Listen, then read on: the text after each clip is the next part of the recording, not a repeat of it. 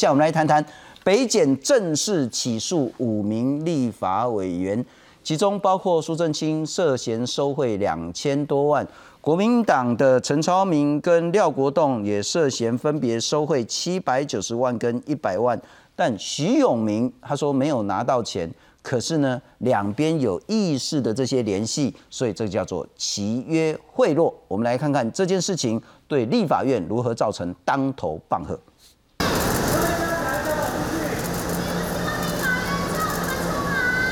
羁押超过一个月的立委苏正清、陈昌明等人走下警备车，被移审到法院。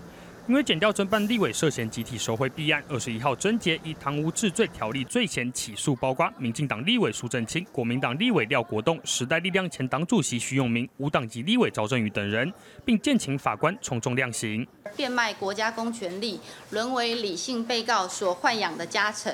对于坚持遵循最高行政法院判决决定，依法行政的公务员为鞭笞。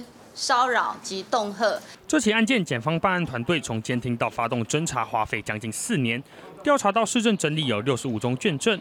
起诉书中指出，太平洋流通前负责人李恒龙涉嫌透过白手套郭克明行贿多名立委，利用职权施压经济部官员撤销泰流增值登记，并推动修法，企图夺回收购经营权。涉案立委收贿金额最高的就是苏正清，多达两千五百八十万元，甚至以借贷的手法来佯装收贿的犯行。另外，国民党籍立委廖国栋则是三度收受共七百九十万元的汇款，甚至还曾经跟助理开车到饭店外取款。至于国民党立委陈超明，则涉嫌收贿一百万元。我们并没有，并没有没有认罪这件事情。至于徐永明涉案，当时他担心举办公听会会得罪李恒龙对手徐旭东，但时代力量经费拮据，又遇上立委选举有资金需求，才答应办理公听会。不过最后因收钱方式瞧不拢，没有拿到汇款，只有契约行为。而检方也查出无党籍立委赵振宇涉嫌逃漏税，还疑似为业者施压，营建署将阳明山国家公园土地变更为殡葬用地，被检察官提起公诉。某地段的土地划出国家公园管制区的假象，取信诚信业者，而向诚信业者诈得一千一百万元。这起立委涉嫌收贿案关键人物李恒龙及廖国栋助理丁富华，为了争取减刑，侦查中已坦诚全部犯行，并转污点证人。前立委陈唐山则是获不起诉处分。由于涉案的现任立委并没有被褫夺公权前，立院开议期间薪水照领。全案起诉后被收押的立委会被法院裁定续押还是交保，也受到关注。记者陈冠勋、郑维仁、谢振林、钟建刚台北报道。介绍两位来宾，公民监督国会联盟的执行长张宏林。先总好，各位观众大家好，欢迎真理大学法律系的副教授吴景清吴老师。大家好，拍谁啦？哈，给我两分钟时间，必须要把这个东西讲得清楚，我们接下来才可以比较好的讨论。在今天北检起诉这五名立委的起诉书新闻稿里面讲得很清楚，苏正清民进党现任的立法委员基于行贿受贿犯意，利用立委法定职权召开协调会或提案施压经济部。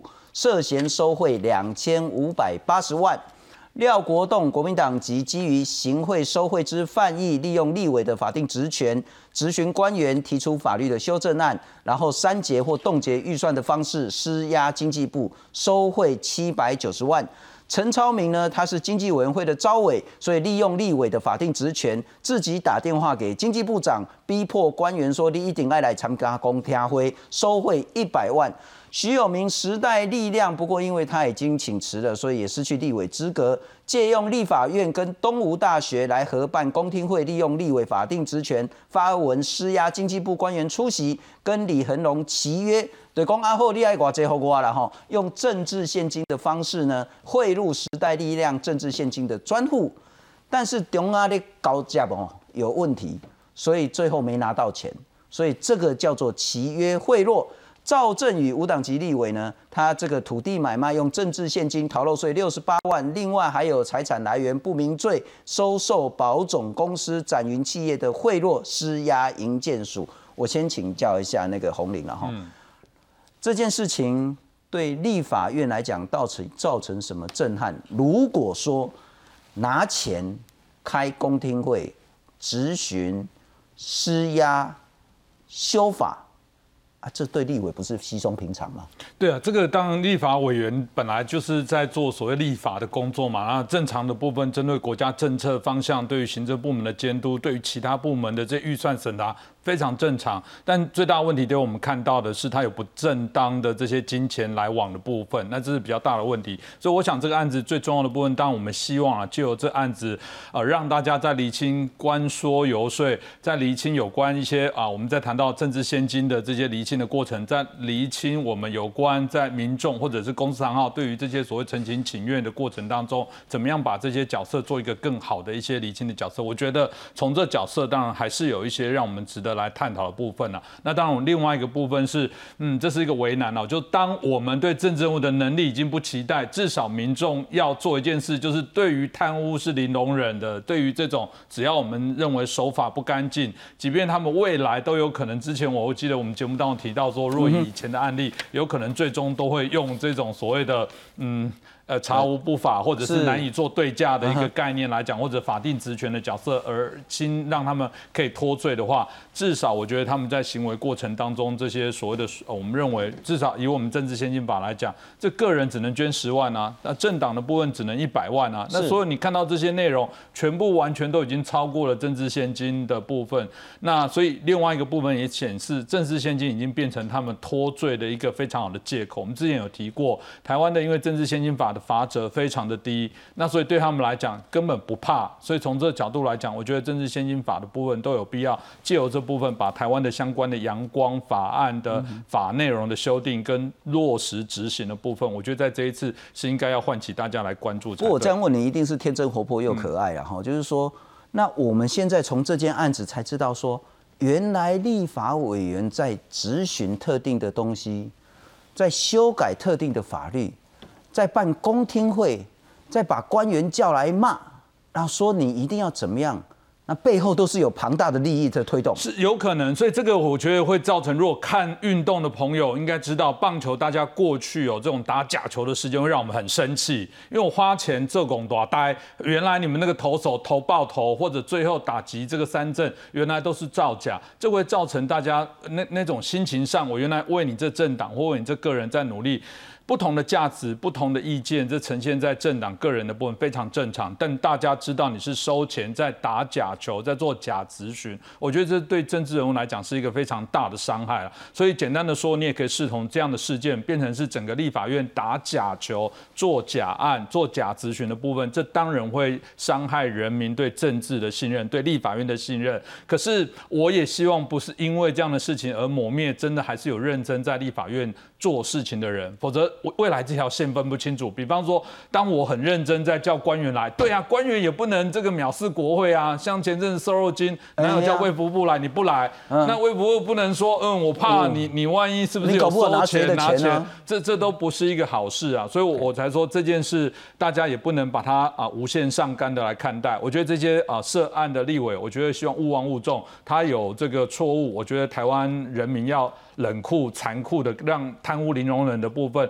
要埋植在我们的心，但回过头来讲，认真的立法委员，我们也不应该因为这样子而削弱立法权。我比较怕是借由这件事情，真的想做事人不敢做，我觉得不是台湾政治发展的好事。不过这件事会让大家看着不飒飒了哈，就是说，如果说都没有是北检的这些起诉啦，之前的侦办的动作，其实还是有不少的人认为说，这个收购的经营权是有很大争议的。是。啊，凭什么透过这种增资的方式，透过这种入股的方式，原本呢是张明强他们家的，后来变成李恒龙家的，后来就变成徐旭东家的。那我想问的是说，在这件事情上，两边力量的倾轧，究竟民众该如何理解？说这背后的整个所谓的金钱脉络的关系，还是说只能期待司法？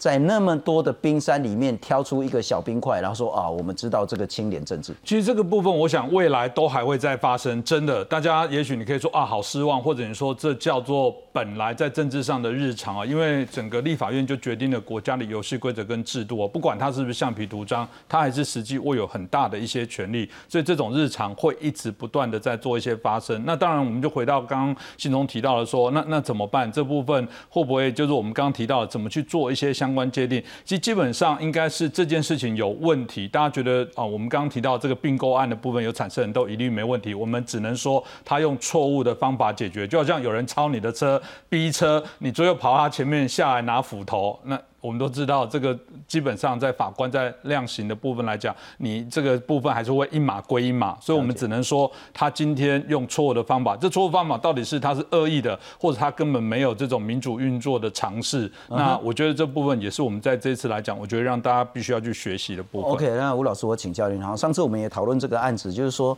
这个最后如何判刑，恐怕还有变数。也就是说，尽管现在北检是用贪污来去办这几个现任跟卸任的立法委员，但所谓的行贿、贿赂、贪污跟政治现金那一条线，是不是真的可以分得那么清楚？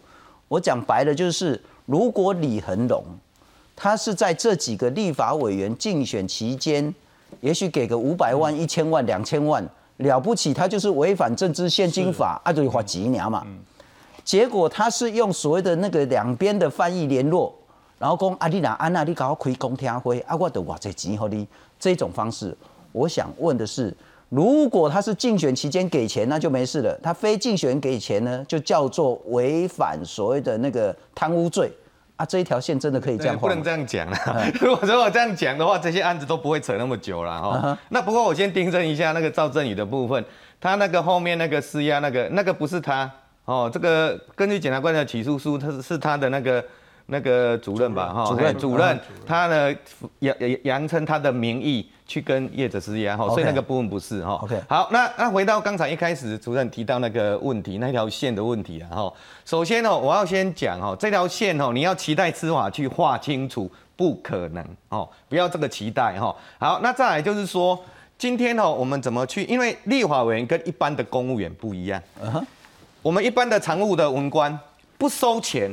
绝对是原则，当然对。好，可是立法委员跟民选的首长收钱收钱是正常的，是原则，不是例外。所以他刚好倒过来，所以呢，就对立法这个部分，他收钱呢那一条线就不清楚了。所以呢，基本上不是说我在选举期间我开一个政治现金的专户，那个时候只要你交给我钱，不管多少，不管有没有违反政治现场的规定，我就不可能涉及到受贿罪。哦，那也不代表就是说，不是在选举期间，你给我钱叫我去做什么事，我就一定会会会会是受贿罪哦。所以这个不一定。那为什么会这样？就是除了第一个我刚才讲的，因为立委收钱是我们在某种程度是法律的原则，就政治现金的法哦。所以呢，基本上呢，他呢反而不收钱是例外。好，那不收钱是例外的情况之下，就又扯到了另外一个更麻烦的问题，就是对价关系。那对价关系的前提是要有我的。职权、职务行为，好，那呃，之前在这个节目我我也讲很多了，就是说这个职务行为哈，如果就一般的常务文官，他比较容易去具体去确定他的职权，哦，比方说我们讲讲一个简单的讲好了哈，就是地震的地震机关的人员，他的职权很清楚嘛。今天如果说你你你要拿钱给我，哦，快一点。东西给你是好，那这个呢很容易，我们就能判断啊，或者不能变变更地目，你给他对对对，这个这个很清楚。但是立法委员他有没有一个具体的权限啊？比方说我们以这个收购这个经营权，今天哦，假设这个李仁龙是要叫这些立委，他的重点应该不是修法吧？修法只是其中一个什么一个前提而已，耶，你不是说修法以后我就拿到经营权吧？不是不是吧？他最终呢，你修完法要还是要靠主管机关去变更那个登记是。所以呢，那个重点就变成说，真正的那个职权是在哪里？不是在立法委员呢，而是在谁身上？在经济部委啊，嘿，就变成在经济部委。所以呢，这个情况就麻烦了哦。就是说，以后这个法定职权一定在我我在想这个案子哦，现在起诉啦哦，那确定是十年后的，一定是十年后的事啊。哦，所以在这这中间的过程，我也大胆猜测，一定会在有罪无罪那边徘徊啦。所以呢，基本上关于法定资源这个部分就有的争了。哦，这第一点。第二个更怕的是对价性，因为哈，我老实讲啊，因为目前我们看到的都是北检发的新闻稿啦。如果说那个起诉书啦，是真的是只是把新闻稿稍微多一些字而已的话，我真的讲北检要很努力。为什么？因为我们说对价关系，你一定要说你送钱。跟你要要求他对应的行为，那个人时地位要怎样，要写得很清楚吧，对不对？你事实写得很清楚，你才有办法一一呢有什么证据去证明嘛？可是哦，我们看一下，光哦，老实讲比较好，比较好证明的是，前面那那几位，那三位有收受的，对不对？是哦。好，可是我们来看一下哈，像这个北检针对这三位哈，他的那个时间点哦，他是比方说，我第第一个来讲好了哈，那个姓苏的立委哈，他说一零三年六月五号到一零八年十一月七号间，他就笼统的写这样，所以我交付金钱要叫你做什么？好，那如果真的的其实真的也是这样写的话，只是多了比较多的字的话，我真的讲。我随便一个律师都把帮，不然把你这个关掉，因为你要怎么去证明对价关系？你不能讲说我们这段时间有金钱的来往，有会面，然后你要叫我什么就有对价关系吧？不能这么讲吧？更何况你叫我做的事，在这个起诉书哈，我看一下真的很糟糕。你用施压两个字啊，施压是什么意思？施压施压经济不管也是什么意思？我今天叫你来开公听会，如果我用一个正式的公文方案给你。说我们今天开公听会，麻烦你这个官员来练习哦。那因为有人会，我们会提出很多的意见嘛，要你们官员回答嘛。请问一下，这个是施压吗？这个是施压吗？所以呢，这个基本上哦，我觉得这个很糟糕。那更不要讲了哈，更不要讲那个徐永明那个部分了。我看到徐永明这个部分，检察官有的辛苦啦。因为既然是契约，有没有钱？没有，没有，完全没有找到证据，对不对？好，那完全没有找到证据的情况之下，啊啊，你要做人家契约，靠什么？靠什么？监听嘛，对不对？或者是在的监听的内容嘛？那我说哦，监听哦，现在哦，这个监听一定是很长的一段时间嘛，对不对？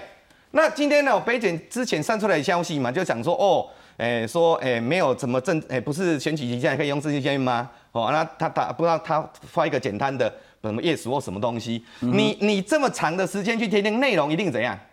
非常多吧？不可能一两句吧？那北检当然我要起诉你嘛，我找几天几几个几个关键嘛贴起来，那个哦整个接片段来听跟什么跟着全部来听会不会有差别？会不会有差别？不然吴老师，我问一下，你当然是站在法律专业来谈这个，就是说北检的起诉的证据是不是够充实？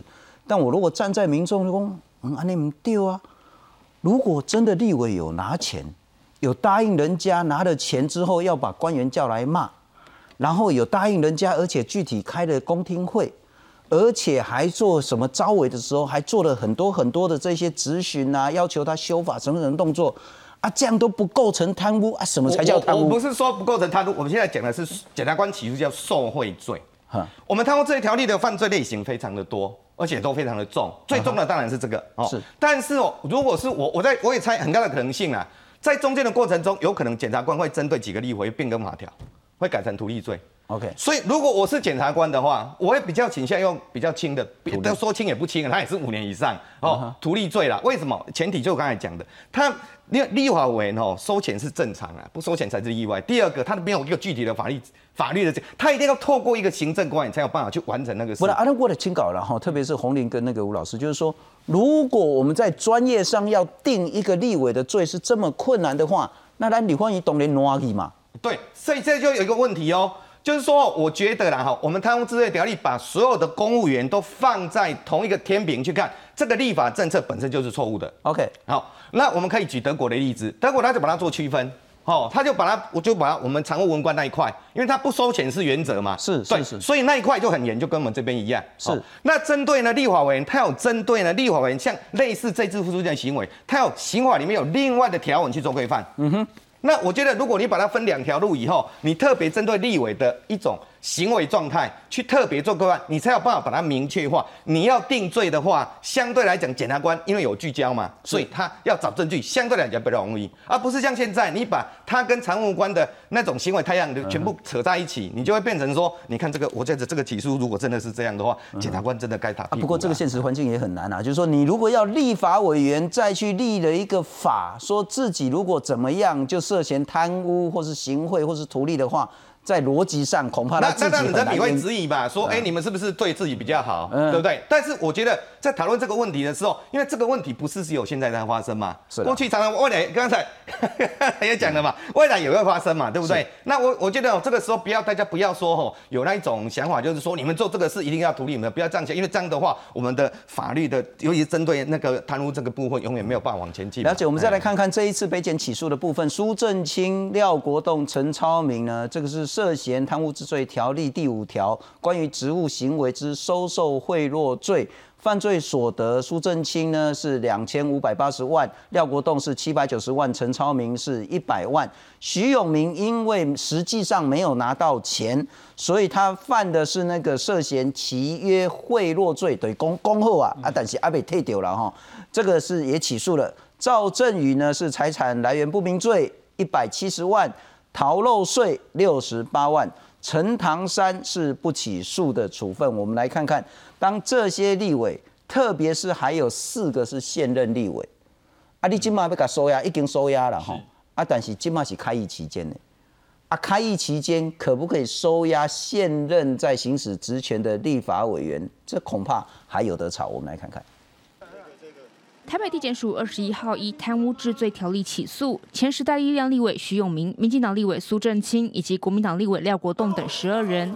时代力量中央党部召开记者会，表示近代司法结果将加速推动制度性改革。时代力量前主席徐永明涉及收购案遭起诉。造成社会大众纷扰，我们时代力量这边深表遗憾。我们同时也会最以最谨慎、严肃的态度来看待党内的制度改革。没有什么其他的评论，就是尊重司法。如果是起诉后交保，就没有这个续押的问题。你要羁押现任的立法委员。需经立法院院会同意，我们也只能静待司法调查。依据宪法增修条文规定，立法委员除现行犯外，在会期中非经立法院许可，不得逮捕或拘禁。如今立法院已经开议，如果地检署要续押被告，必须征询立法院许可。立法院秘书长表示，检调下一步续押与否，都需发文经立法院同意。如果他们要再延押，哈，或者是要再做呃其他的动作的话，也许。就一定要呃给我们文，让我们来做同意与否的决定。多位立委涉嫌集体受贿案，而游说法早已明定，向立委游说都需登记。但立法十三年来，游说登记案件仅四百二十七件，立委已着手修法。呃，过去讲说大家都用桥事情，其实桥这件事情在在专有名词上，你也可以称之为游说。只是这个过程到底多公开？但如果设有不法的时候，减掉或者是相关的这个监核，能进国会讨论跟查办吗？完全是不行的嘛。所以很多还是在自律的前提之下。民众党指出，现行法律对游说、陈情、请愿的定义都不够严谨，甚至与政治先进法脱钩。民众党团将提出游说法修正草案与政治先进法修正草案，落实游说登记，让政治游说摊在阳光下。记者邱淑明的新王新宗台北报道。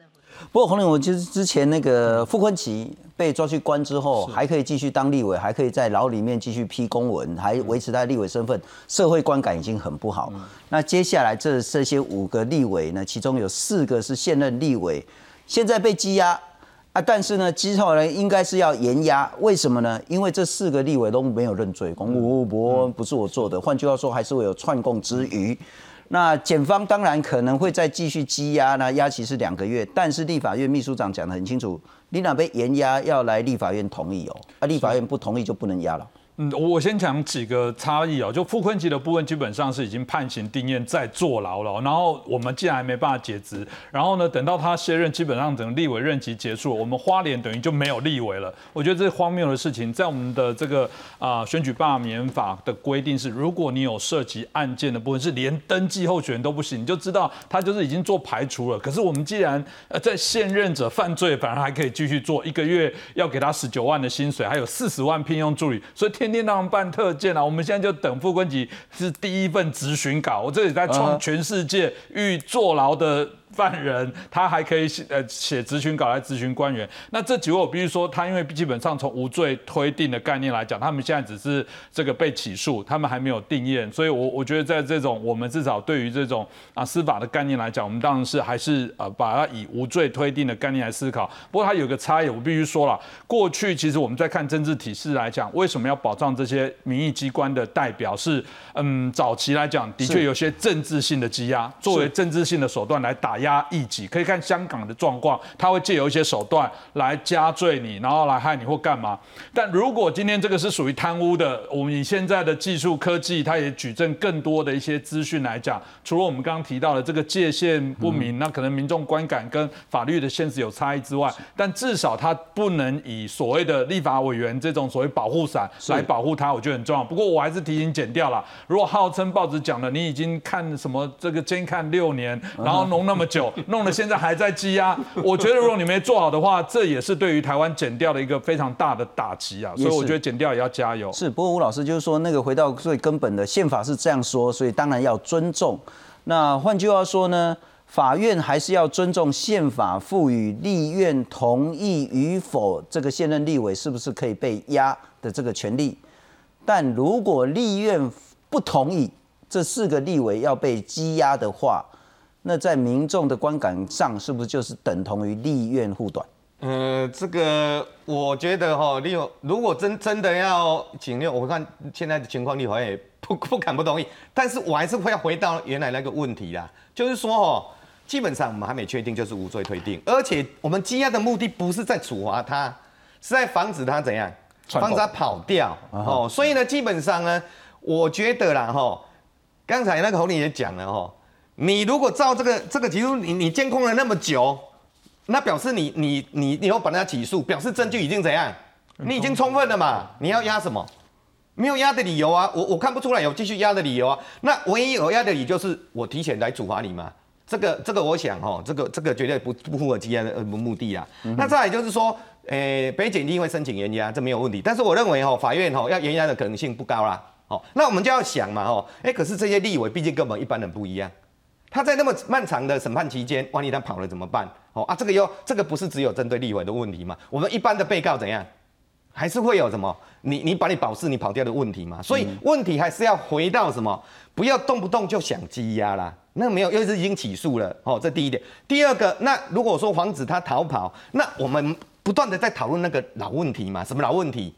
那每次哈判刑，所以就算判你有罪确定，人已经怎样？人已经跑的问题嘛？是。那去年我们的刑事法修正嘛，有有多了很多替代羁押的手段嘛？那在九月一号的时候，我们也针对像这种，如果我不羁押的话，我法院可以叫你做电子监控嘛？那九月一号颁了这个办法嘛？可是呢，不管是司法院、法部嘛，你们到底的实际开始做了没有嘛？这个才是我们真正真正要去关注的问题啊！是，而不是说啊，连